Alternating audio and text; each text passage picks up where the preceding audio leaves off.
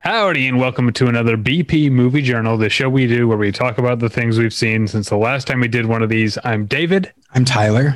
Uh, and it's been a couple weeks, and I've uh, I haven't quite gotten to movie a day. Uh, I've I've watched 13 movies, 12 of which I'll be talking about uh, uh, today over the last two weeks. So um, one shy of the movie a day uh, goal, but. Um, I'm going to. It's there's going to be a lot of 2020 on here. It, this is a lot of like because you and I are Yeah. doing our like best of uh, podcasts. So um, there's there's. I should of, have uh, I should have more 2020 on my list than I do, unfortunately. well, um, let's start with uh, a nasty and very highly recommended little thriller called Alone, which you can watch on Hulu, directed by John Hyams. Uh, John Hyams is among like aficionados of action and like direct to streaming type of uh, action. Uh, John Hyams is a big name. I've never seen any of those movies, and maybe I'm a genre snob because I waited till he made a thriller instead of his, uh, uh, Sure. you know, the the the fifth Universal Soldier sequel or whatever, uh, which people love. Um, Really? um, yeah, oh yeah, his, he made his name. He made his name directing Universal Soldier sequels that are like, by all accounts, way better than they have any right to be. sure. Um, and uh, but no, he uh, this this movie uh, alone uh, is terrific. Um, it's a, uh, about a woman who. All right, hold on. Her name's Jules Willcox is the actress. Uh, she's uh, her she's a recent widow. She's decided sort of on short notice to pack up and and move uh, um, to some other part, remote part of the country. But uh, she finds herself being uh, followed by this this man who. Um, uh, uh, on the one hand, I, I started to think like, oh, this movie's going to do a thing of like, is this guy a creep and a stalker, or is she like in an emotional like weird place and is Sure. like being paranoid? And it it's fun that it like plays with that for maybe 25 minutes and it's like oh fuck no he's a he's a kidnapper and a murderer. And then it becomes like a an escape the kidnapper um type of movie. But uh it it's it, it's it's so it's so propulsive. It it has it does not have a single uh dull moment. Um it's it's clever. It never has the uh the thriller thing of the person doing something stupid just to keep the plot Sure. going you know like uh, everything seems so so uh um uh so purposeful and, and and so thought out and i understand that, that, like i said this is a um a thriller not an action movie but it does have um uh you know some hand-to-hand you know struggles and stuff and i Yeah. get why this guy I, I need to go back and check out this guy's uh, uh action work because he's uh clearly very much in in control of uh of his uh of his skills um it's always interesting to me when somebody who specializes in one genre or style does something else. So, like bringing action sensibilities to a thriller is something I find interesting. And then, admittedly, like John Carpenter made Assault on Precinct 13 sort of before he was like the horror guy. But that's officially an action movie that could not be more of a horror movie. Yeah, Uh, and I feel like that, that it always brings like a really crackling kind of energy to whatever the movie is. Um, yeah, and uh, you've also got a brief appearance by uh, character actor Anthony Held. Uh, Oh, all right. I've always liked. Yeah. uh, or Healed, maybe I don't know. I say Held, but uh, I think I also have only ever said held. Uh, next up, okay, we've talked about this ongoing uh, open-ended series of Natalie showing me movies she, she liked a, as a kid. Here's one that I hadn't even heard of, or thought I hadn't, and then part of the way in, like, do you ever see something and like, oh, I caught that on TV when I was Yes. probably seven years old, Yeah. um, and so uh, uh, I there was a part of the movie that I but I essentially didn't know this movie existed, but there was one weird part that I was like, oh my god, I know this. Anyway, uh, the movie is directed by Ken Kwapis. It's from 1988. It's called Vibes. Yeah. Oh, I, I know vibes. Um, I didn't know Ken Kwapis made it though. That's Yeah, interesting. Ken like Kwapis I know him as like a TV guy with The Office and all kinds of stuff.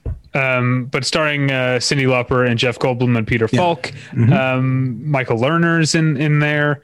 Um, uh, Van Dyke Parks of all people. Uh, Steve Buscemi shows up. I forgot about that. Uh, Julian Sands is uh, of course uh, Sure. a bad guy. Max Perlich is in it.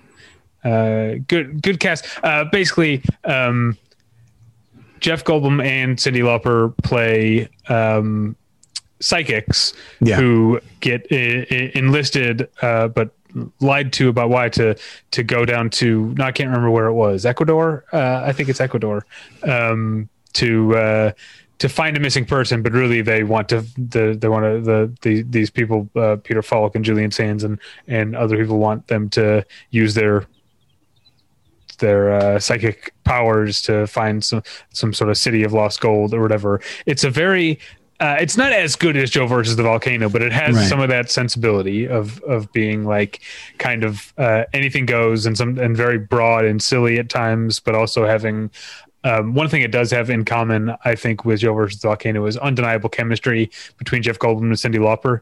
Um, Cyndi Lauper and Jeff Goldblum are people. I- I, feel like those are people who.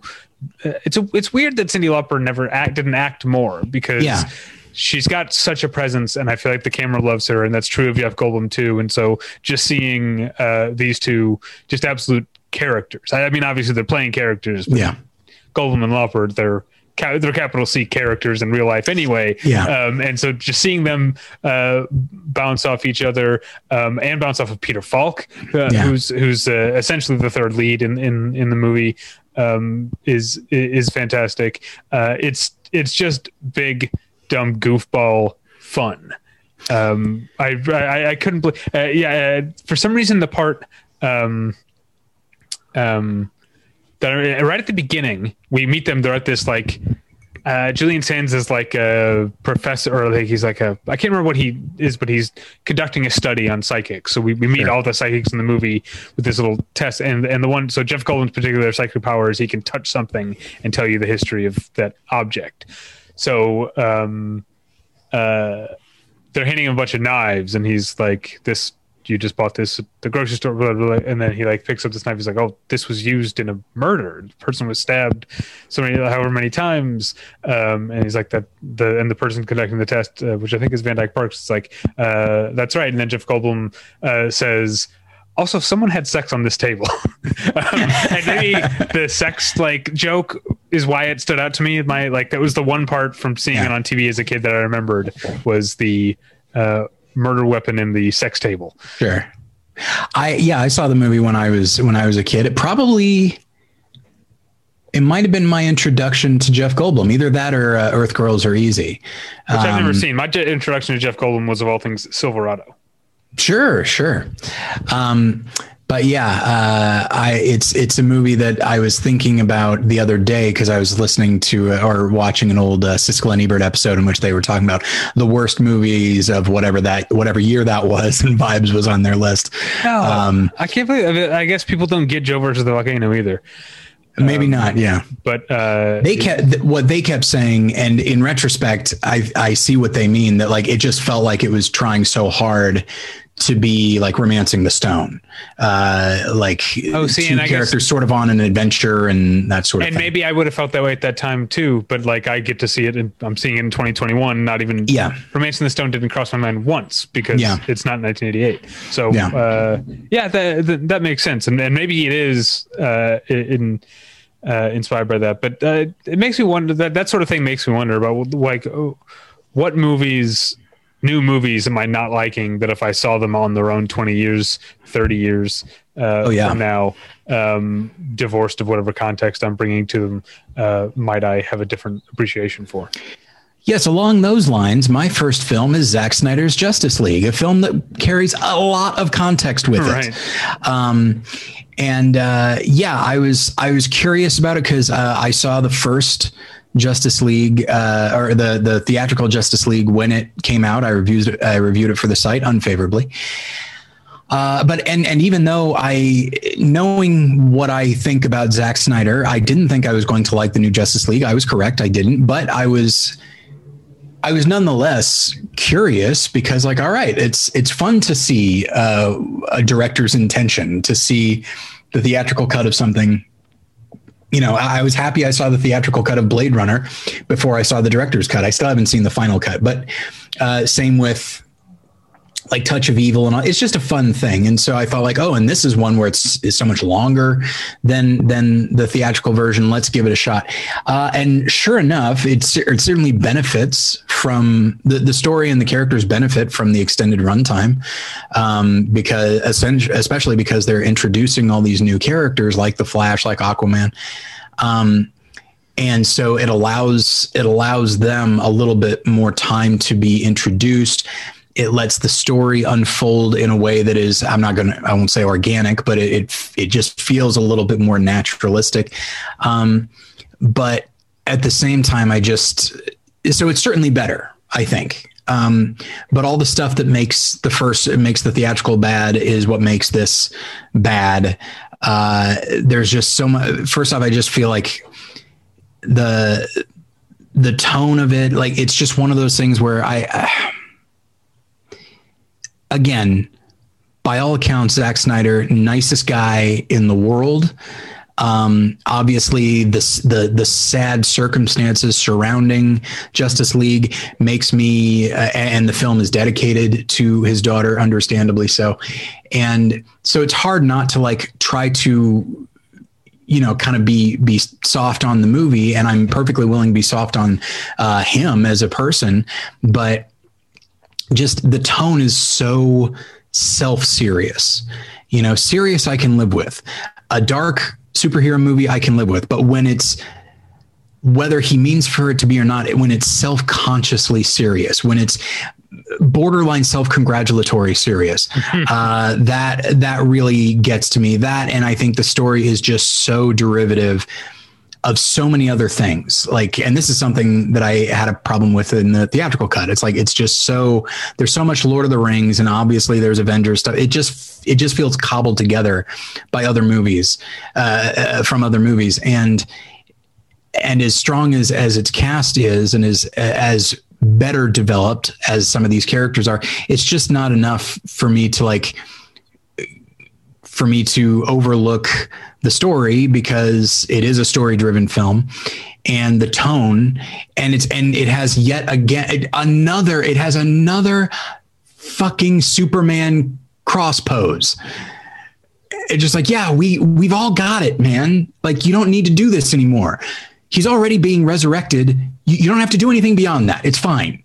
But no he does that and it's just like come on this is it just it just frustrates me. It almost felt like he was doing that as a fuck you to people like me, but I don't think he has that in him. I think everything that he does is hmm. he's doing it completely sincerely and good for him but it just yeah the movie just did not work for me i'm, I'm happy to say that it's better than th- than the theatrical cut and and good for him but i also wonder if it's like if if what had happened had not happened and he was still you know, he still directed the theatrical cut. They would not have allowed him four hours. Like a, a, a, big part of why this works is because it has time to breathe. And even if they had let him have three hours, it still would have felt trunk, uh, a little bit truncated. And so I do think that the degree to which this movie is good is only possible because of the circumstances surrounding it. Um, but that's yeah, that's my opinion. A lot of people really like it, and uh, I'm I'm not one of them. I like elements of it, but not the whole thing. Well, um, maybe the reason I didn't get to my movie a day average is because one of the movies I watched was also a four hour plus movie. I watched Frederick Wiseman's City Hall. Oh, all right. Um, I do this to myself every couple of years. Well, no, here's the thing. I, di- I generally don't respond uh, that well to Frederick Wiseman, but his movies yeah. always make lists, and I force myself to watch them in preparation for our end of the year stuff. And um, the reason I walk back what I said just now is because sometimes it pays off because City Hall is fucking great, okay. and I just I, I, I realized that like maybe. Uh, um, you know, uh, well, you I weren't on the obviously on the uh, AFI Fest wrap up uh, episode, but Scott and I were talking about the Hopper Welles documentary, mm-hmm. and and he liked it a lot more than I did because I, I, I can't I, I can't get over like when I just don't like the subject of a documentary. Like sometimes sure. it, it's um, it, it's a bit too. Uh, I could do it more with a fiction film if I, but if I don't like spending time with a real person, it it gets in my head, and I just yeah. started to like. So it like, you know, that movie's like two and a half hours, and and and and um, uh, Dennis Hopper, as much as I love him as a director, as an actor, is just like a a whole lot, just a, a lot of hot air, just uh, sure. a windbag. Anyway, and that's how I felt about something like at Berkeley, um, which which is um, um, uh, another four plus hour Frederick Wiseman movie about uh, Berkeley University. It's mostly either like uh, God love them, but it's a lot of like 19 year olds who think they know a lot more than they do, or it's the staff, the administration of the school who are essentially all like former hippie sellouts, and I don't like yeah. them either. um, uh, or got, or even worse, still hippies. Yeah, didn't sell out. um, um, but uh, City Hall, which is uh, about Boston City Hall uh, and about the running of Boston day to day, it, it was shot uh, over the winter of 2018 2019 uh, or i guess starting at the it starts right after the red sox won the world series in 2018 mm and then goes, I think, until the spring. Um, uh, and uh, first of all, it's got it, like something with like like with something like American movie accents go a long way. You've got four and a half hours of oh, people. uh, yeah. It, it, you know, it's um uh, uh it's it's fantastic, especially the the, if there's a main character to this, it's the mayor, or it was the mayor at the time. As of last week, our U.S. Labor Secretary Marty Walsh hmm. um, is uh, is the main character, and he's got that that that thick uh, accent, and that's a that's a ton of fun. But um, I, this uh, Frederick Wiseman's style really pays off when it's when I'm on the same wavelength as as he is, and so here you've got it's four and a half hours of just here's how a city is run and it's usually like on the surface it's pretty boring like it's a lot of administrative it's sure. a lot of like people talking in like addressing small crowds of people in small rooms you know um and and uh uh um uh, you, you, know, uh, trying to reach a consensus or whatever, or saying things that some of the person in power then just says like, "Yeah, good point," and then moves on, and then never happens. But I think Frederick Wiseman's undying humanism matches up with mine in this case, which is just like these people, no matter what side they're on, no matter what side you're on, I believe that these people who work in Boston city government want to do a good job and are and and are and want to make the city uh, uh, a better place or at least a, a, an optimal place for for people. And I think uh, you know it's it's very easy to be cynical about about government. And uh, I, I, suppose you could watch this movie with a cynical eye and say this is all just like like with me and Dennis Hopper this is all just a lot of hot air.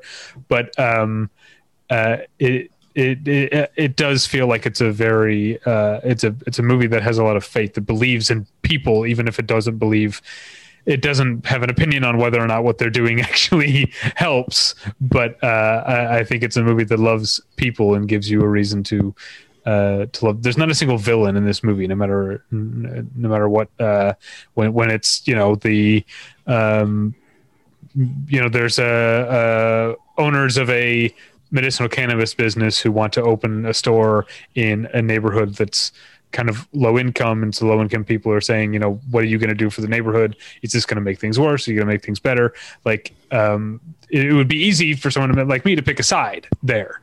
Um, uh, but frederick wiseman doesn't pick a side. He he sees two people arguing. He he, he sees two people arguing and presents it to us as two people or two groups of people uh, trying to work towards uh, toward a consensus. Um, and it's like that for four and a half hours. It's got the great accents. Um, you also get to see. Uh, uh, there's a really cool extended. Obviously, Frederick Wiseman just like this as much as I did. He's got like a big, like industrial, like garbage truck that like cru- like seriously crushes stuff, and you've got guys just tossing like metal furniture and stuff into it, and it's just like seriously like a three or four minute shot of just sure. like stuff getting crushed, and it's super cool. um, moving on from that, I watched uh, uh, a a horror movie that I somehow hadn't heard about, even though it's great, um, on Netflix called His House. Have you heard of His no, House? I haven't. Uh, so it uh, it's it's a as it suggests, it's a haunted house type of horror movie, but uh, with a very uh, specific and and at least in the past decade or so uh, uh, timely um, terms. It's about a married couple who are uh, refugees from the uh, from Sudan, who were granted asylum by the British government and given a place to live, and uh, it turns out that place is haunted. But the um, the question is, uh, did they move into a haunted house or did they bring something with them Sure. the, the scars of their terrible experience um, and the things that they may have done that d- in order to get out of Sudan, they might have had to do some things um, uh, that were less than uh, wholesome, I guess. Uh, and so that's that's the question: who is who are the ghosts? Who's haunting the house? Uh, it's uh, really cool, really scary, really. Um, there's a lot of um, uh, really beautiful dream sequence shots that reminded me very much of. Uh, did you see the house that Jack built, the Lars von Trier film? No, I didn't. Uh, well, the sort of hell, the Dante's Inferno, like hell type sequences, um, w- which are very like uh, uh, stunning. These stunning, like sort of tableau. Um, the dream sequences in his house very much reminded me of of that. Um, the scares are there. I got that like you know my arm hair sta standing up type of type of uh, thing uh, from time to time. The fan- the performances are are fantastic. I didn't know the um, the the the two main the direct the director's name by the way is Remi Weekes. Um, the two main uh, uh, actors I uh, Sope Dirisu and Wunmi Musako Mus- Musaku. Um, they might be Sudanese because they speak both English and um, I don't know if the language spoken in Sudanese in Sudan is called Sudanese, but uh, they speak both languages. And they might be the only um, um, recognizable face is their um, sort of uh, um, what would you call it? the the agent, the person who works for the the agency that's housing them is played by Matt Smith. oh, all right. Um, uh, and I, yeah, I, I, I always like like him. He's a he's a good presence. So definitely uh, would highly highly recommend his house if you like horror, if you like haunted house movies. If you were put on, you know, if you're worried about horror, uh, then word of warning: this shit does get scary. Um, but uh, to other people, that'll be a, a recommendation. All right. Uh, okay, so next is me, right? Okay. Yep. So uh, I saw Lee Isaac Chung's Minari and uh, really liked it for a number of reasons. As you know, uh, Despite the presence of your least favorite actor of all time, Will Patton. okay, he's not my least favorite actor, and I will say, and I tweeted this out that I, I have I have finally uh, stumbled upon a, a performance by Will Patton that I really liked. Did you you tweeted this from your more lessons account? Yes, yes, I did. I forget to I forget to check that one. Yeah, it's. Uh, I mean, I don't really update either of them very often, but uh, and then the other day, actually, I from my more lessons account, I decided like, you know what? I think I'm going to get back into Twitter. So I started like following a lot of accounts, and within two days, I was like, I this was a bad call. so I started unfollowing a lot of people. Um, it's like, all right, I guess I'm sticking with uh, cute animals. Um, so. Uh, yeah, uh, and I will say yes, very briefly. Um, I think Will Patton's great uh, in this movie. I like, uh, you know, the thing that that tended to bother me about him is that I felt like there was always a generic quality to his performance. Like I feel like he never he never really took a character and made it his own. It always I could always see any number of other actors playing the character and probably doing more with it. This is an ex- this is definitely an exception. Like I this is a full fully developed character uh, in his in his energy in its in his sincerity it's a really really solid performance um you know from the way he prays to like speaking in tongues to just stuff like you know when he's offered a cigarette and he just immediately he's, he's like oh in the name of god get that away from me and what i love is that at no point does he, do I feel like he or or Lee Isaac Chung? I don't think I don't think uh, they're judging this guy. I think they see him as weird but extremely well-meaning. Um, and uh, and I think that's something that increasingly something that I appreciate is, you know, here we have this story of this of this Korean family uh, in Arkansas, and you know, so much of of what we are, I think, trained, possibly with good reason, to believe is that like, all right, this is actually going to be a movie about the people around them not treating them well because they're so different. Um, there is an element of that, but what I like is that uh,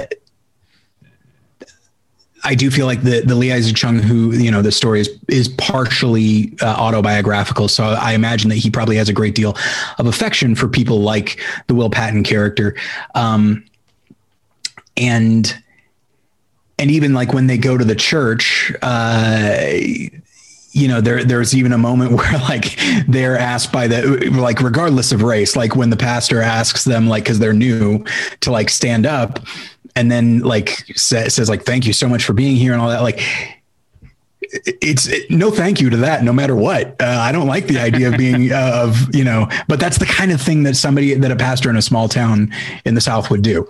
You know i in you know springfield is is not not much for uh, not very far north from from Arkansas. So there's uh, some similarities there, but also I just you know it's a film about so much, including I'd say maybe even primarily about a marriage that is just kind of hanging by a thread, and just the idea of like the the the difficulties of economic stress and just this idea of like you know, a, a, man played by Steven Yeun, who I think is a re- delivers a really great um, understated performance, but he's trying to like do some, he's trying to like grab onto this idea of, of the American dream. And that means like going out into an unfamiliar place that he sees potential in and really trying to make it work. And just this feeling of like, eh, but then his, his wife, so you know on one hand that's understandable for him to do on the other hand it's it's understandable for his wife to be very skeptical about all of this and and then like and his and his and their children getting sort of caught in between. And then the addition of this other character the grandmother character who is quite delightful. Um i don't know. It's just it's I like that it is about all of that while still and and you can you can glean larger concepts from that. You can you can say the film is about the American dream. It's about the immigrant experience. It's about all these things and you wouldn't be wrong, but it is also still very much just about this family and it's this guy telling his own story. And uh, I really I really responded to it. There's only one a couple moments where I felt like it's it's maybe a little bit too on the nose, but for the most part I really uh, I was really on board with it. Yeah, I don't have much to say because it has been a very long time since I've seen yeah. it, since I saw it. Um, but uh, I do like that because this is okay. This is a movie that uh, touches on issues of faith mm-hmm. and and touches on church and there's overlap, but there's also like they aren't necessarily the same thing. I feel like right. it's uh, it, it's rare. I mean, I mean, I obviously don't go to church at all anymore because uh, um, that'd be. I know. I keep inviting you, um, and uh, but, you know, uh, it seems rare in movies to see church depicted as just community rather mm-hmm. than just a place where people go to uh, you know, uh, uh, find spiritual belonging to express themselves spiritually. There also is just, I mean, that that was my experience of of, of church, of, of being in in the parish that I was in uh, as a as a Catholic uh, boy in St. Louis. That like, yeah, there was the God and the belief part, but also like churches where social functions were. It's like the people you hung out with, like the people your parents were friends with, were other people yeah. from the church, and you were friends with their kids and everything. And like that, uh, uh, that that depiction of of of church as as just community uh, is seems kind of rare. Uh, incidentally, when I lived in Nixa, um, in the neighborhood where I lived, uh, to drive home, I would always have to pass by a Korean church. And I remember one of, you know, and, and their sign was in uh, Korean. There was also a, a, a English uh, sign as well.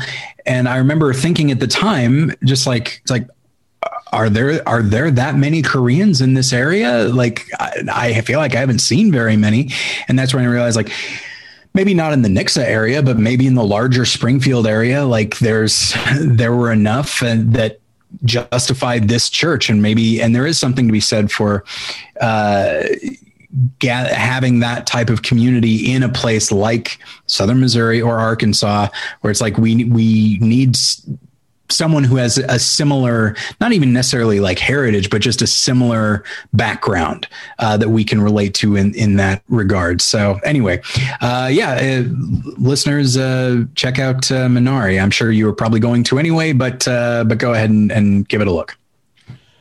all right. Next up, also from 2020, I watched a Mexican film directed by Fernanda Valadez called "Identifying Features." Um, this is a, a movie that kind of tells uh, two stories that, that end up lining up. In, in one, a uh, uh, the mother of a um, teenage uh, boy um, who the the teenager left to go and try and cross over into the U.S. She hasn't heard from him for months, so she decides to go. She she starts to worry, think for reasons I won't get into, that something might have happened to him. So she decides to set out and try and find her teenage son. Uh, so she's heading north toward the border. Meanwhile, there's another uh, young man in his 20s who's who's from Mex- who's Mexican who has just been deported from the U.S. We don't know why, and he's also journeying back south to where um, he uh, his family lives. And wouldn't you know it, these two meet up.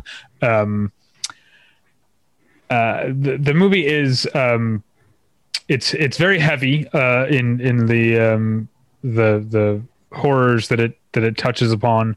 Um, it it's very up my alley in certain ways in the sense that it doesn't like I said we don't know why this man was deported. We don't know a lot. We don't. There's not a lot of extra information given. We don't really know much more than we have to, and a lot of things are learned um, uh, kind of secondhand.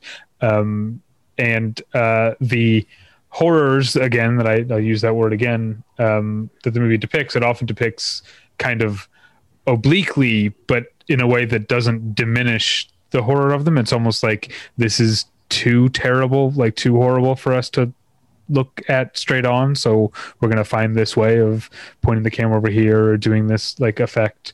Um, uh, uh, the yeah, the, the the movie overall is very um, uh, darkly poetic um, and and has uh, some great great uh, performances uh, at its center. I will say some demerits at the end for I think it, it the way it wraps up becomes a little um, it feels a little reverse engineered. It feels like sure. Uh, what's the uh, okay, what's the opposite of a like a Deus ex machina is when things like something comes out of the blue to save everyone. What's right. the what's the one something comes out of the like when there's a ridiculous coincidence that only makes everything worse. um, but uh, it's like the worst possible version of events happens, and it feels right. like that's a little too uh, schematic, I guess. Um, yeah. But uh, yeah, I, I, definitely look forward to more from Fernanda Valadez um, in the future because I really like uh, her style. Um, all right, next up, the most recent of the Natalie shows, David, her childhood favorites, and this is one. This happened. Okay, with vibes, like I talked about before, Natalie was like, "This might suck" because she hadn't seen it in so long, yeah. and I ended up really liking it. This one, she was like, "This might suck," and um, it did it, okay. It sucked. Um, let me. Uh, uh, I I watched. We watched Leslie Linka Glatter's Now and Then. Oh yes. Okay. Yes. This is also one a big one for Jen as well when she was younger. Uh, it, yeah. I mean, it's got a really uh, great cast. You've got yeah. Um, because uh, now and then is it takes takes place in the 60s and the or I think is it it's 1970, I think. It's supposed to be 25 years. So it takes mm-hmm. place in 1970 and in 1995. Uh, you've got Christina Ricci um, playing a young Rosie O'Donnell. You've got Thora Birch playing a young Melanie Griffith. You've got Gaby Hoffmann uh, playing a young Demi Moore. And you've got an actress named, uh, holy shit, where'd it go? Um, I lost her name. Oh, that's sad because she, uh, Ashley Aston Moore, who sadly has passed away, uh, plays a young Rita Wilson. Um, but uh, for one thing, I, I the title and just I, I, shouldn't judge a movie based on what I thought it was going to be, but I really thought there was going to be a lot more back and forth. The adult sure. stars that I just named are re- it's really just a framing device. Mm-hmm. Um, uh, which feels weird because it feels like a lot within that framing device a lot transpires it just seems like a lot of stuff was probably I, it makes me wonder if maybe in the script or even in the shooting stages there was more of a like balanced sure. version of this story and they decided to focus it on on, on the uh the the kids for almost the entire running time because it's uh it's the amount of stuff that Demi Moore's character who narrates the movie like brings to her to the 1995 segment and like the place that she's at by the end of it, it's like, whoa, she must have gone through some shit while I was looking at this 1970. um, but uh, I'm sure even if it was, it was probably really corny because this movie is just a parade of um, uh, uh, characters having uh, heartfelt talk to talk, to heart, heartfelt talks heart to hearts is what I was trying to say. Got it. Um, uh, talks and uh, finding uh, inspirational cones to pass on to one another, and it's uh, sometimes like embarrassingly bad. like um, uh, Brendan Fraser shows up in the '70s part as a um, Vietnam vet turned hippie, who, hmm. I mean, it feels like it was written by someone who was who was 13 in 1995 and was imagining what the Vietnam War was and what hippies were. It, yeah. it is so uh, it's it, it's so made for TV in that in that in that way. Uh, and there's there's lots of stuff uh, like that. Um, I mean, you've got some other uh, um, actors who who pop up. Janeane Garofalo uh, uh, shows up, which is weird. Like Janeane Garofalo, I feel like is so of her time that seeing yeah. her playing a, a, character in 1970 she's a waitress yeah. in 1970 it's like are you is this outlander are you from the future yeah that's true she has to the degree that anybody could have a 90s cadence it's her yeah um yeah, yeah. Uh, okay so my uh, yeah, your turn. I haven't been keeping track. I'm sorry. I, I, I stopped I'm, listening I'm to you, you years ago. Um, okay, so this is a rewatch. I do. I did rewatch a few movies. Um, I'm only including a couple of them here. Uh, so I saw Rob Reiner's Misery. Uh, my oh, wow. in, my in-laws were in town, and we threw on Misery by we I mean I did. Uh, we are we are and and Jen's dad had not seen it, and so we all watched it. And I mean, I've seen it multiple times. I love it. I think it's, it's a really so great movie. I hadn't seen it forever, Maybe, and then a few years ago, uh, I think Shout put out a Blu-ray, and I reviewed it for the website, and I watched it again. was like, oh my god, this is so good. Maybe just as funny as it is stressful. Uh, I don't know, yeah. but the thing that really but got me just time, as much of a like a like it's as much a Richard Farnsworth detective movie in some way. I know, as it is a, a, James Caan being tortured, yeah, held captive movie. Yeah, somewhere, somewhere Richard Farnsworth and Scatman Crothers are getting to the bottom of things, right, and yeah. they're doing fine. Everything works out great for them. Um, but yeah, so. Uh, but the thing, so I mean, obviously the performances are great. Like you know, we think of like over the top Kathy Bates in the film, and sure, she is sort of some variable variation of over the top at any given point. But there, but within that, there's a definite spectrum, and it it really is fascinating to see what she's able to do with this character who is extremely unstable, and what she can do to humanize her and this character who is undeniably lethally insane but she's she also has occasional moments of self-awareness. And so like those to me those moments when she's apologizing for her behavior are when are the most humanizing and sometimes the most frightening. Because you also recognize almost like almost like an abuser like an abusive situation this idea of like doing something terrible and then coming back and saying like i'm so sorry. I care so much about you. Mm. uh, so I so she's marvelous, of course, and James Caan is also low level hilarious. uh, like the stuff that he has to say to humor her and like but there's just enough there's just enough irony that we get it but we understand why she doesn't um but aside from all of that the film has become in my opinion I'm going to say 100% more relevant now than it was then. Like we've done episodes about fan entitlement. You don't get more entitled Oh. than Annie Wilkes. I thought you you, were don't going to talk about like uh, uh, the pandemic and us all being shut up inside our houses. well, that's the thing is, you know, I wandered out outside and Jen had to hobble me, you know how Right. it goes. Um, but, uh, but, but rather than hobble me with uh, two hits of a sledgehammer, it was with uh, two children. Um, but uh, anyway, Saw that coming. So- still was happy when I Okay, got I, there. I appreciate. Yeah, I, I knew you you'd see where I was going. Um, but that's the thing is, it, you know, the, it's it's not merely hey, you this property that I love and I've been following, you took it in a direction that I don't approve of. It's also you're doing something because he also wrote this other book that has nothing to do with Misery Chastain. He wrote this other book that doesn't fit with my picture of you as an artist. And so i'm going to make you ab- actually destroy it you know? And i find myself thinking i mean god help me i don't mean to suggest that like kevin smith uh i- i- puts high, puts out high art but he definitely has fans. And when jersey girl came out which admittedly was probably it's probably my favorite of his movies like it's not great but he is definitely trying something a little bit new and a little bit more overtly sentimental and dealing with actual family and that sort of thing.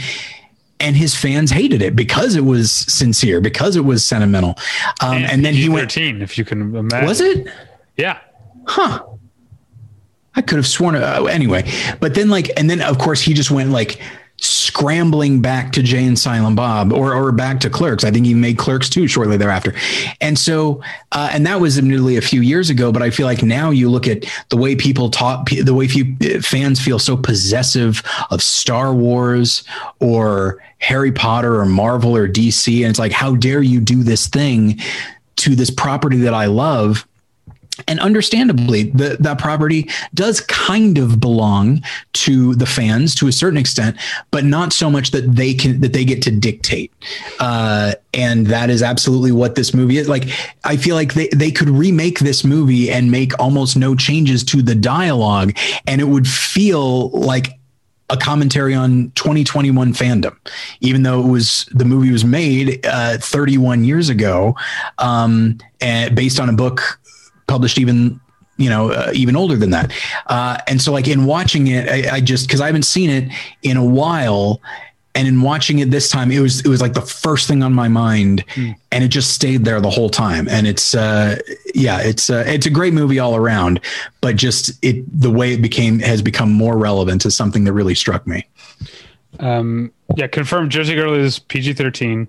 Wow. Um, de- definitely was the uh, the better of the two uh, Bennifer movies, right? The the Oh yes, Ben Affleck J Lo movies, partially because J Lo's not actually in it very much at all. True, Uh, true. I guess yeah.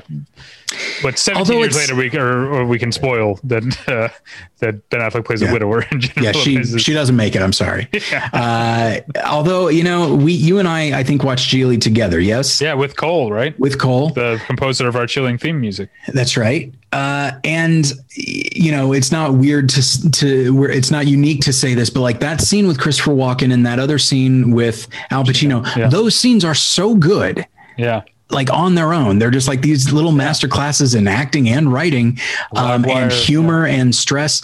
Uh, that like that almost makes it worth it, and those scenes almost make it better than uh, Jersey Girl. But I think looking at it as a whole, yes, Jersey Girl is the better of those movies. Uh, all right. Well, you referred to um, Misery is depicting kind of an abusive relationship. On those, uh, along those lines, I finally got around to watching Leigh Whannell's The Invisible Man. Oh, Uh, this movie is the shit. Yeah. it's uh, it's so good. Um, I, I- I feel like sometimes people do a disservice by leading with a movie's um, uh, uh, cultural or or or social or, or sociological relevance. That like uh, when people talk about like the thes- thesis statement of like, oh, he's Yeah. using the Invisible Man premise to investigate the way that a an abusive relationship can continue to torment an abuse and uh, an abused person even after she in, in this case she has removed herself uh, from it that's that's very interesting that's absolutely what the movie does Yeah. um but uh it's also just a just a, a rip roaring firecracker of a tense ass horror movie Yeah. and Elisabeth Moss. Uh, I mean, I feel like in general, uh, horror performances um, don't get uh, uh, celebrated as much as they should. More on that in this week's main episode, actually. Um, but uh, uh, Elisabeth Moss being like believably terrified for a hundred minutes is like it looks like it, it, it looks like it must have taken so much out of her. It, it, looks like such a such a uh, an emotionally committed and draining uh, performance, and and we're all the better for the movie's all the better for her for her commitment. and it's a different kind of terrified than say and now I f- oh my gosh I forget her name from Texas Chainsaw Massacre Oh, um, uh, Marilyn Burns. Marilyn Burns thank you um, I, I remember thinking that her performance is great because it just has to keep that for the last half hour just has to keep that energy Right. but that's that's a very situational thing whereas this is like existential terror this idea of like I'm never going to be rid of it. My life is this is just my life now. Yeah, and, it's not just him; it's like other other people, Yeah. like people like Aldis Hodges' character that Yeah. like is the most supportive in person in the world, but even he has to like not entirely turn on her, but he he, has to be like, I think you're crazy, and I think you're a danger, and I have to worry about my daughter Storm Reid. Uh, Yeah. her, her character's name is Storm Reid. yeah. It's a weird choice. but that's that was the name of the character in the original novel. So what choice did they have?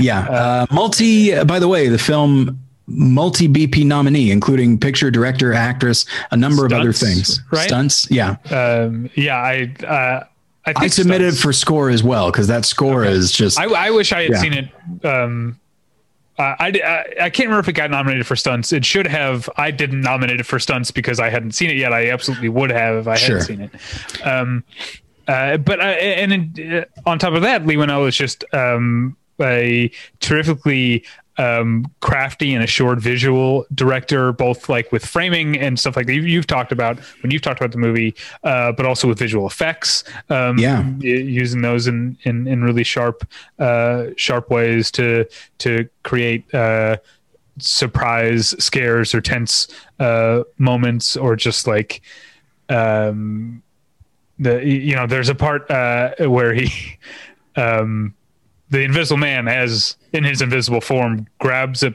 person's gun and then points it at that person's leg and has that makes that person essentially shoot themselves Yeah. in the knee. And it's like it, there's a part of me that's like ouch but also like awesome.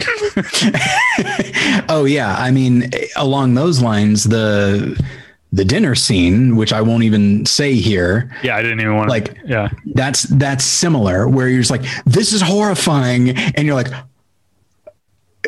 i can't think of a better scene this year like it's it's yeah it's amazing Uh, all right. Uh, and then from uh, that height to a movie that I it was a, a real letdown for me. The Academy loved it. I love David Fincher generally, at least Yeah. in uh, in in the past. Uh, I guess from Zodiac on. Yeah. Um, I, I tend to love him, but uh, Mank just uh, it's uh, it's it's too much and not enough at the same time. It's Sure. a, it's a big, huge uh, movie that um, mostly feels like it's just uh, spinning its wheels, repeating character uh, points, or just playing, you know, for for classic Hollywood fans playing spot the reference or Sure. or things like that. And some of that I enjoyed. A lot of it probably went over my head because I'm not as well versed in classic Hollywood as as as some uh, viewers are. Um, I liked. I, I, do you know? I'm assuming that they didn't actually shoot at Hearst Castle. uh But- i also assume that uh, But having been but i don't there actually i didn't look into it Yeah, ha- Yeah. having visited that place within the last year and a half, two years, I guess. Yeah. Um, it's incredible. It looks both the inside and the grounds look so much like what Hearst Castle looks like. The movie definitely looks expensive in the way that like Yeah. this is the you know last year I guess or 2019 Netflix had uh, The Irishman, uh, you know uh, a big expensive looking like prestige drama movie from a name director. This is this year's The Irishman. It's definitely Yeah. very big, very expensive looking. I like that when for the RKO scenes, they clearly shot those on the Paramount lot, which is where RKO RKO was at the time. And for the MGM scenes, they clearly shot that on the Sony lot, which is in Culver City, which is, was the MGM Yeah. lot. I liked that uh, as a lot nerd. Um, uh, uh, I also, oh yeah, best part of the movie by far is Arliss Howard as Louis B. Mayer. He's so great. Uh, BP nominee for best supporting actor. Nobody else is doing that, but we did. um uh yeah it's he he's great but i, I just couldn't um I, I couldn't get into the movie and par- a big part of it unfortunately i don't know why this hasn't been the headline for every review and every article on the movie the gimmick with the dialogue with the sound Yeah. is so off-putting and if people haven't seen it i'm i feel like i'm the last person to have seen this movie but in case people haven't seen the movie uh, david fincher made uh, mixed all the dialogue to be kind of echoey to replicate seeing a mono mix classic hollywood movie Yeah. in a big theater and it's i mean i will admit ti- uh, it's often uncanny like it's like wow it really sounds like that but Yeah. also if i'm watching a movie from the 30s or, or late 30s or early 40s at home like i'm watching Mank at home on netflix it doesn't sound like that it only sounds like that because of the theater so doing Yeah. that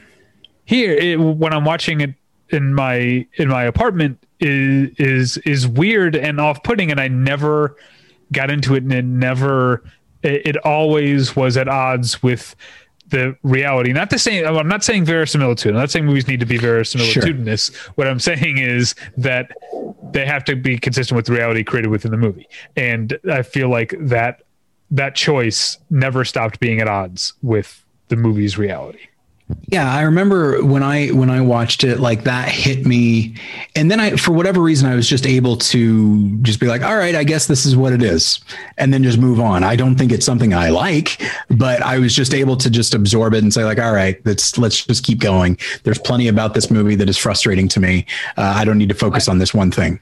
I had to, I'm glad uh, um, my wife wasn't home when I watched it. Uh, thankfully, um, she's got a little more freedom in her life because she is fully, she's all vaxxed up, uh, two vaccines plus the two weeks, and because of her line of work and her friends who are in that line of work, a lot of her friends are also fully vaxxed up.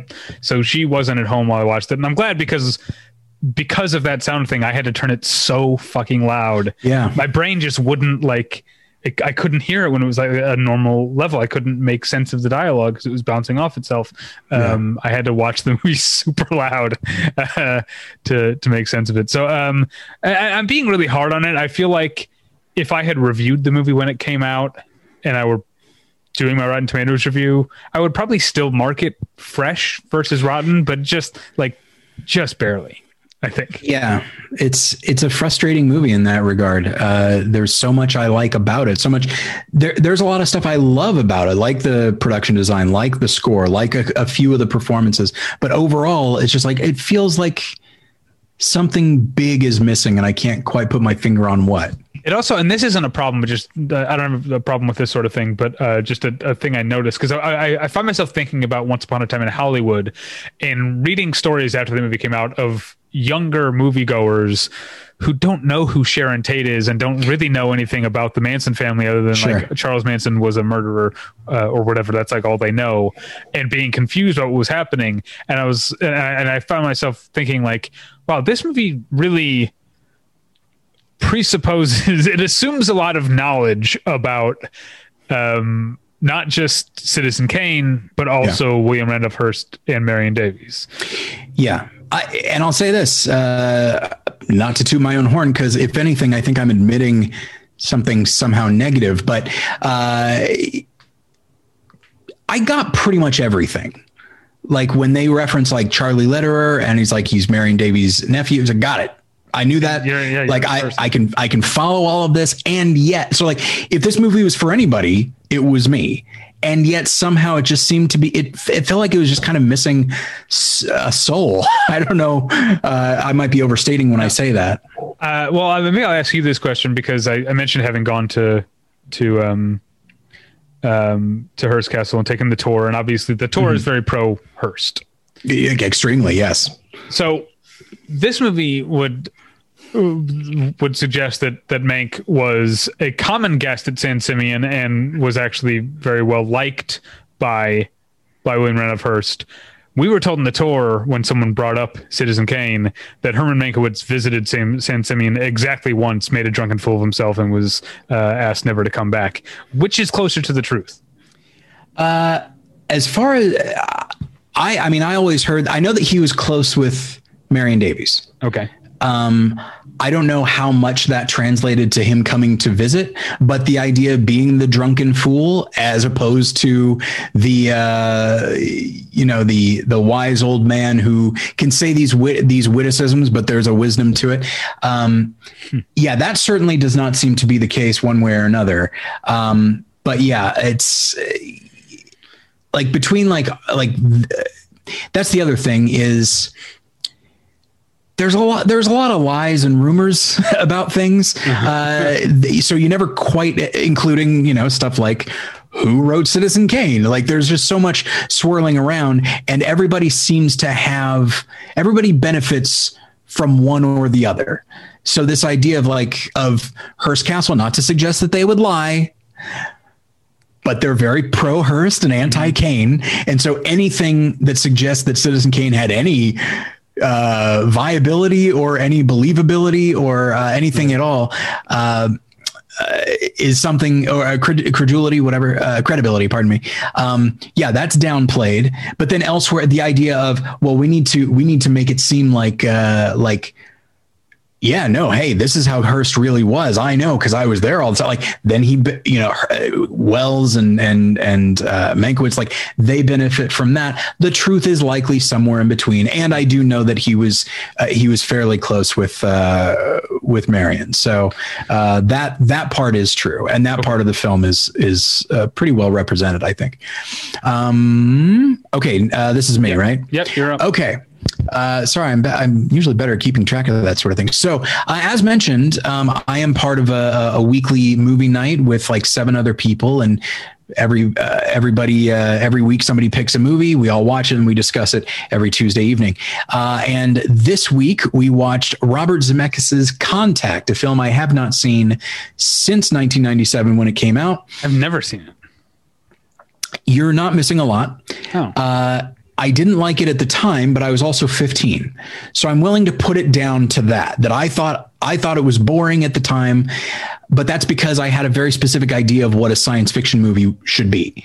Uh, and it's just like, hey, Tom Skerritt's in this, John Hurt's in this. Why is there not a fucking alien in this thing? Um, and so I didn't put it quite that way, but it is, it is similar but the film is what you would call hard sci-fi and uh, and so it's the kind of thing that in retrospect even though I remembered a shocking amount of it, um, in retrospect, I was just like, you know what? I'm actually eager to revisit this because I like Robert Zemeckis. This thing has a great cast, including Jodie Foster, Matthew McConaughey, James Woods, John Hurt, Tom Skerritt, William Fichtner, uh, David Morse, Angela Bassett, uh, and yeah, it's it's a it's a pretty like kind of a heady hitter, uh, heady hitter, heavy hitter. Head well yeah was, i guess it's kind of heady as well but that's not what i meant to say. Um, and, and so remains not a word. Exactly. Well i'm working on it. I'm seeing if it'll i'll seeing i'm seeing if it'll catch on. Um, at press time. That's that's true. Um, look the world moves so fast these days dave uh, and so um, yeah, it's it's so frustrating because there's so much about the movie that that can work. It has so much potential. It is it's about uh, you know, uh, scientists picking up a, a, an alien message that ultimately is like uh, uh, schematics, like plans to build a transport that uh, that can take you to this other world. And so, uh, but in the midst of all this, is the question of like faith versus science or faith versus reason, whatever you want to call it. And there's this sort of debate uh, about that. And, you know, hey, It's like this is a science fiction movie that that uh, deals with the idea of faith. Like should be right up my alley. Um, but at the same time, you know, at the time when I saw it, I didn't like it because I hadn't seen enough science fiction movies. Now I don't like it because I've seen plenty mm-hmm. uh, that have that do this much better. Mm-hmm. Uh, this movie is, and this is not usually a thing I am bothered by. This movie is very talky, uh, so much so that there are times when I'm just like, yeah, okay, let's, yeah, we got it, let's move it along. But the problem is, it's it's talky at like in in sci-fi terms, like if I were to give it a letter grade as far as level of intelligence, like a B. Hmm. All right. If if it's operating at an A plus level of like really delving into this shit, by all means, be as talky as you want to be. But this is like, oh, so it's like slightly above mediocre for two and a half hours. Just people talking. And it's the kind of thing like, hey, the debate between science and religion, let's do it but nobody, neither side are really making great points. And so it's just stuff like that. And it's, it just feels like there's so much potential in the film, but I feel like it's just not operating at the highest level of intelligence that one would come to expect from the genre. Um, and uh, yeah, it was, it was disappointing. I, there are people that, that disagree. There are people that, that really respect what the film is trying to do, which I think I do as well. But I feel like the execution is, uh, I think it comes up short. Uh, all right. Uh, after Mank, I watched another um, uh, movie that is uh, uh, underwhelming. Not terrible, but underwhelming, and that's uh, Max Barbakow's Palm Springs, starring Andy Samberg and Kristen Millie Kristen Milioti. Um, I forget. Did you watch this one? no. Do you know what it is? Yeah, uh, it's uh, well, I mean, without going into it, it's it's a same day thing, a same day yeah, repeated a, kind of thing. Yeah, um, as Andy Samberg says, it's one of those infinite time loops things you may have heard about. Yeah. uh, and there's stuff like that. Like I said, I just said that and I left. There's there's there's funny uh, there's funny stuff uh, in it. The movie is enjoyable. It's pleasant, and as it goes on, that kind of becomes part of the problem. Mm-hmm. I feel like, you know, this uh, thing has been done to death. This the, this premise. Um, uh, weirdly, I made a fool of myself uh, on a recent movie journal when I was talking about boss level, and I was like, "Oh, I don't know if I've ever seen one that starts, you know, it starts with the movie, with the person already being well into the the loop." Um, because I hadn't seen Palm Springs yet, which doesn't. Sure. Like, we get the impression that he's been doing this for a long time. Mm-hmm. By the time, uh, by, by the time the the the movie starts, and um what happens is that uh, I guess this is yeah. I, there's not too many spoilers. Plus, this came out all, like a year ago at this point. Um, Kristen Milioti's character, who previously was just a, one of the people that he encountered every single day, ends up finding herself in the time loop as well. Uh, that's that that's the the premise. Um, and uh, I, I think, but what? So the interesting take like I said, this been okay. I'm trying to backtrack to like, how did I get to where I was? Uh, this has been done a lot, and I think the interesting take that this movie does is that Chris Milioti's character is like, we got to figure out how to get out of this, and Andy Samberg has been doing it so long.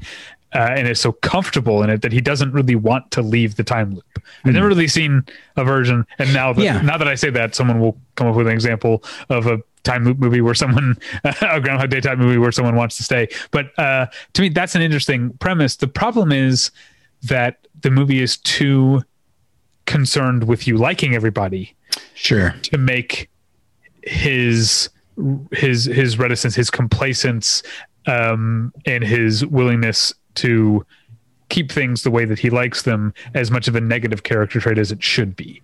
I feel like um, this could have been one of those movies and I kept feeling like, and I, again, I'm this is me prescribing like what the movie could have done differently, which is uh, kind of a point of time, but I kept a waste of time. But I kept feeling like this was going to be one of those movies where the protagonist changes. Yeah. Like, uh, like I was like, okay, we start with him, and then she joins the thing, and like we start to see things from her perspective, and it felt like the movie was going to then shift to being about her, I kept waiting for a reveal where it's like, oh, Andy Samberg's character is actually kind of like not that great a guy, right? And we need to be with her, and it never quite did that because it still wants you to like him too much. Um, and and so it felt kind of uh, uh, toothless and undercommitted. Um, but still, it's kind of fun. Sure. You know, and, and it finds fun like things to do with him knowing what's going to happen uh, uh, every day, and then her knowing what's going to happen, um, and some dark comedy with the like. Uh, um, uh, uh, you know, they know that if they die, it resets right away. So, Right. like, there's a part where he's like, he had like in his mission, he like to whatever he's doing in the moment, I won't say, uh, has to leave Palm Springs, uh, and then he finds out what he n- needs to find out, and basically decides, in order to avoid the traffic driving back to Palm Springs, to just kill himself so that he can get to the next day already. Uh, so funny. th- th- yeah, there's there's Yeah. there's funny stuff in it, but um, uh, overall just kind of underwhelming. But still better than the next movie on my list, which I knew I wasn't gonna like because I just generally don't like this guy's movies. Does Uh, this movie also have to do with time? It does. Yeah. Uh, I uh, I watched Christopher Nolan's Tenet, and I almost wish that I could just like just copy and paste my thoughts on Inception here, and then we move on because uh, it it really just like I, I you know I wanted it to be something different, but I basically disliked it for most of the same reasons I disliked uh, Inception. I don't like how um, po-faced it is. I don't like how uh, uh, talky again like you were saying with contact talky but like um with things that don't really mean anything either like Yeah. the the fake mumbo jumbo. You know i tell I, I compared um i compared soul to inception because it's also a movie that keeps like sort of changing the rules and having to re-explain them. The difference is that soul is and again i'm soul is not i don't think it's that great uh, a movie any anyway. Um i'm i'm kind of uh, you know middle of the road on it. But soul is least is saying like have fun. This is fun. Let's have fun Yeah. with this. Yeah. christopher nolan does not want you to have fun god Oh forbid my no.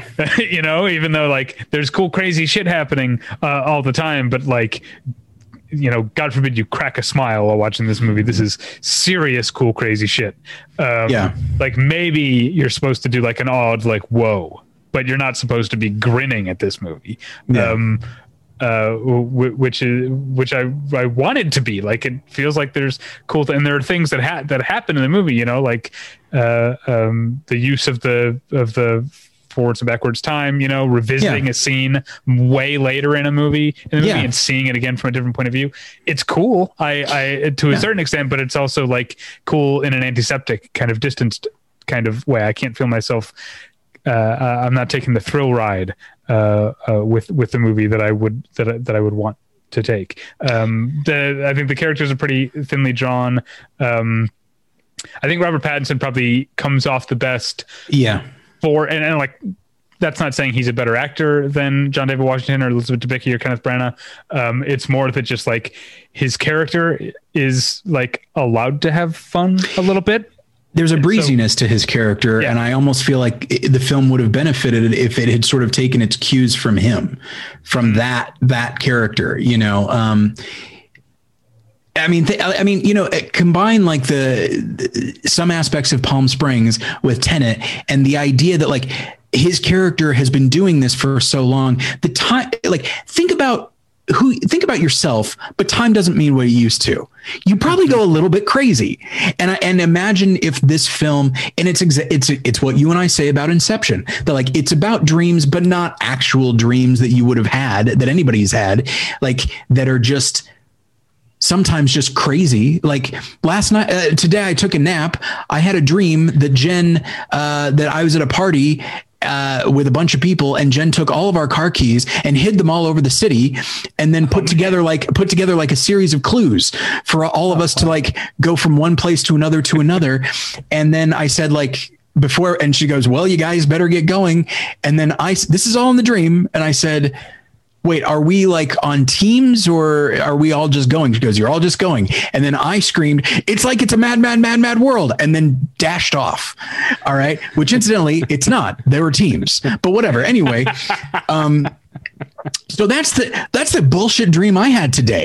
Okay. And like and Inception doesn't doesn't do anything like that. And I feel like the the natural insanity that would come with the the concepts that we're dealing with in Tenet. No, like he's not willing to deal with that because that's that's not cold and clinical and and it might give somebody the impression that this is not something to be taken so very seriously. Yeah, Yeah, Tenet that's a is great point. That that like it, it it seems like it's this crazy concept, but whenever it's explained to anyone in the movie, they're just like, "All right, got it." Yeah, they- just go with it. they work in an office somewhere Yeah. for, all, for uh, all we know. Yeah, it's it's a like, and that's the fr- just like with Inception, there are set pieces that are great and that are like this is I, this is yeah. solid filmmaking. uh, the, the- freeway scene gets me. Okay, There are was, a cou- there are a uh, couple right of the, them, Right but at yeah. the beginning, the essentially like the heisty type thing of John David Sure. Washington and Robert Pattinson like reverse bungee jumping into like a high rise penthouse. Yeah. it's super cool. Yeah, there are such neat concepts and neat set pieces. He is an a very an extremely competent and very talented director, but just like he just gets in his own way all the time. Yeah. It's like I want to like your movies. Yeah, You don't want me to like them. I don't know what's going on here. yeah. And Anyway, I, love I love Dun I love Dunkirk. I think because maybe because it's the it has the less least dialogue of any one of his movies. and it's at least dealing with war. It's dealing with a dire circumstance. Right, right. You know, it, tonally it, it at least fits.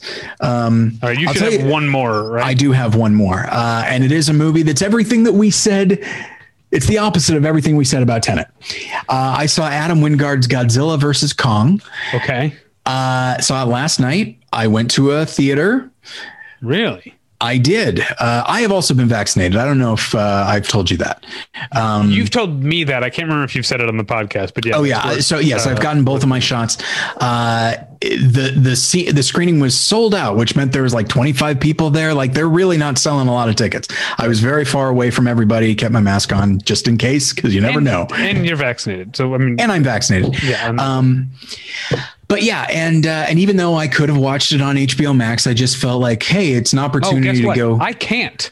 I've been back and forth with HBO Max. None of their like also in theaters stuff will play on my smart TV. I can watch on my laptop, but that's not my laptop. Really? Not, not UHD HDR. So like that's how I watched Judas and the Black Messiah. Well, luckily I had seen Judas and the Black Messiah before, but uh, yeah, and uh, I've been back. I'm, this is an ongoing thing with me, and like it's gone beyond the main, the regular customer service to where now I'm sharing emails with like tech people there. They're trying to figure out why this stuff won't play. Oh, on, wow. On my on my TV. So I, uh, I mean, I haven't really, you know, like I said, I already saw Judas and Black Messiah at Sundance. I wasn't like champing at the bit for Tom and Jerry or for Godzilla versus yeah, but Mortal Kombat's coming up. Obviously, you're going to Yeah, want to see right. that. Yeah. um, but uh, yeah, so uh, and I was happy that I saw it in the theater.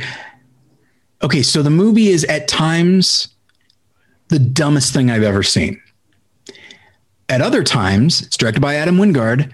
It is the most batshit crazy in the best way kind of thing, uh, thing that I've ever seen. Like there are moments in here. It's like, yep, there's Godzilla fighting King Kong in the middle of a big city. That is exactly what we all wanted, and that is what we are getting. What you don't expect is some weird journey to the center of the earth uh, imagery. Oh, by the way, and plot point. Um, and there are times that it, the movie's incredibly surreal and strangely beautiful, and you're like, "Oh, oh, what is this doing in this? I'm glad it's here, but what I was not expecting this. Uh, and and as far as like character stuff, I mean, you know, poor Alexander uh, Skarsgård and and, Rebe- and Rebecca Hall, like, man, they just get relegated to like there are leads ostensibly, but at the same time, they're just their job is to just say this unfortunately functional dialogue. Bryan Tyree Henry uh, does a little bit better because his character's like a, con- a conspiracy nut. Um, but the real the real draw here is obviously King Kong and Godzilla, but specifically, sorry, Kong. He's not king yet. Um, but uh, stick with it. He'll get there. Like for like Kong Skull Island, and then this, like they're leaving out the king thing, and uh, it feel and I feel like we're there are aspects to this. It's like, okay, so are we heading? We seem to be heading towards this, towards the title. Um, but anyway, um, that uh, play uh, d- the the physicality is done by Terry Notary, who was who was in uh, the Square, which I never saw. Um, Oh, Yeah. But, uh, but yeah, I mean, he's our lead essentially, even like much more than Godzilla. Godzilla is seen as more of a supporting, like, this is Kong's story, and you're right there with him. Like, he's extremely sympathetic. Yeah. Godzilla, this Godzilla's already had two movies. He's had two. Yeah. Kong's So got to, he's got to catch yeah. up. Yeah, that's nice. And I think they also recognize that, like, yeah, you can have a little bit more emotion in the face with this uh, this big uh, monkey. But uh, yeah, the movie is like don't don't don't expect much more than the title will suggest and you will be surprised by how much more there is in there. But there's also exactly that in there. So it's uh, i was glad i was glad i saw it. It was fun. Go and read the Matt Zoller Seitz review, it, the four star review in which, I, like, I th- he I think he's lost his mind. Um, his love for this movie is astonishing, and the stuff that he is putting on it. I don't think he's I I, I don't think he's uh, doing it consciously or trying to be a contrarian, but the stuff that he sees in this movie, like I admire him uh, for being able to see that stuff in this film. But uh, yeah, so there you go. All right. Uh, last two for me. Two, uh, we're ending on a high note. Two absolute masterpieces um, that I've seen late in the game and are having an could be having an actual effect on my uh, picks for t- top ten movies of the year. We'll wait and Oh, see uh, for wait wait and see for two weeks. But uh, the first one is uh, Garrett Bradley's documentary Time Oh sure. um, which uh, is about a it's it's about a woman uh, who um, is trying to get her husband resentenced and get him out of jail. The two of them in the late '90s, um, along with a third person who never gets mentioned again. So I'm not sure what happened to him. But the two of them, another person, robbed a bank. Um, she was the the driver. She didn't actually go in, but it was armed uh, armed armed robbery. Um, she was sentenced to 12 years, served seven. He was sentenced to 60 years without the possibility of parole. Um, Wow. and and um, the but what I'm the details of the case. That's all you really need to know because this is not it, it- this is not like an issue advocacy documentary. It reminded me in a lot of ways of the the HBO documentary from uh, like three years ago called The Sentence, which is very good. But The Sentence is clearly like it's an emotional appeal against mandatory minimum sentencing. It has Sure. a point of view. Um, th- this movie is not advocating for any action. It's Right. a portrait of of, of a person and and um uh and it's not about the couple it's not about the case we don't really get into the details of um we don't get much more than her backstory about why they robbed a bank in the first place. We don't go into the details of their appeals process like what laws they're the kind of things you'd expect in this kind of documentary. Sure. you don't have you don't have scenes of the lawyer explaining like uh here's what the work here's what we're going to do whatever. It's really just this woman uh enduring or sometimes not enduring um uh and it, it's sort of it, only in retrospect that i realize oh here's if it's making a point here's what eventually sank into me is that you watch this woman mother of six by the way this intelligent compassionate at this point in the present day uh successful bu- businesswoman, uh, very spiritual, active in her church person, and you think this person robbed a bank, Yeah. and then and then only like after watching the movie did I realize like oh if she's not the person who robbed a bank, who's to say her husband, who we barely meet at all in the movie, Right. At all, at all. It's not. It's not about him. Uh, who's to say her husband, who's ser- who's one third through his sixty year sentence, who's to say he's the same person who robbed a bank twenty years ago? right. um, uh, but but really the movie is just the experience of of of, of this of this woman's in, in, incredible uh, compassion and, and, and endurance and and um, uh, um, and and yeah her the things that she is her, her resilience it's one of those there's like an exception that breaks the rule or an exception that proves the rule moment her resilience emotional fortitude through all of this is only really noticeable during the one moment like we only really think about it in the one moment that she breaks you Yeah. know that this that she's she's talking about her husband's life, the life of the father of her children, Yeah. and the people she's talking about on the other end of the phone. He's just like another piece of paper, a case, you know, uh, Yeah. uh, to them, and she's like polite on the phone with this person and then like hangs up and is like i just need to keep repeating to myself you know she's like trying to talk herself through this Yeah. and then she just like loses it and she's like these fucking like the, the only time in the movie she like really loses it and Yeah. it's it's like very emotional because it makes you realize that she's been she's been doing this for 20 years and the fact Right. that she's not this angry all the fucking time is a testament. Um the movie's super beautiful. It's it's uh, beautifully shot in black and white and also full of home video footage of um you know because at, the, at this point um her children are you know the old the youngest one is like in middle school. But um we we see all this footage of of of the children growing up. And and i think it's a smart um a smart play on on garrett bradley's part um to barely include the husband we see him in some of the footage uh, you know a couple times because most of the movie's about uh, his absence from Yeah, from, exactly. from his own family um uh, anyway, r- really, really powerful stuff. Uh, and then finally, I really wish I had gotten to this one before we voted, so I would have had um, an anim- animated movie from this from last year that I really believed in. But Wolfwalkers, which is Yeah. uh, from the same folks who made um, The Secret of Kells and Song of the Sea, which I found myself thinking like, I wish.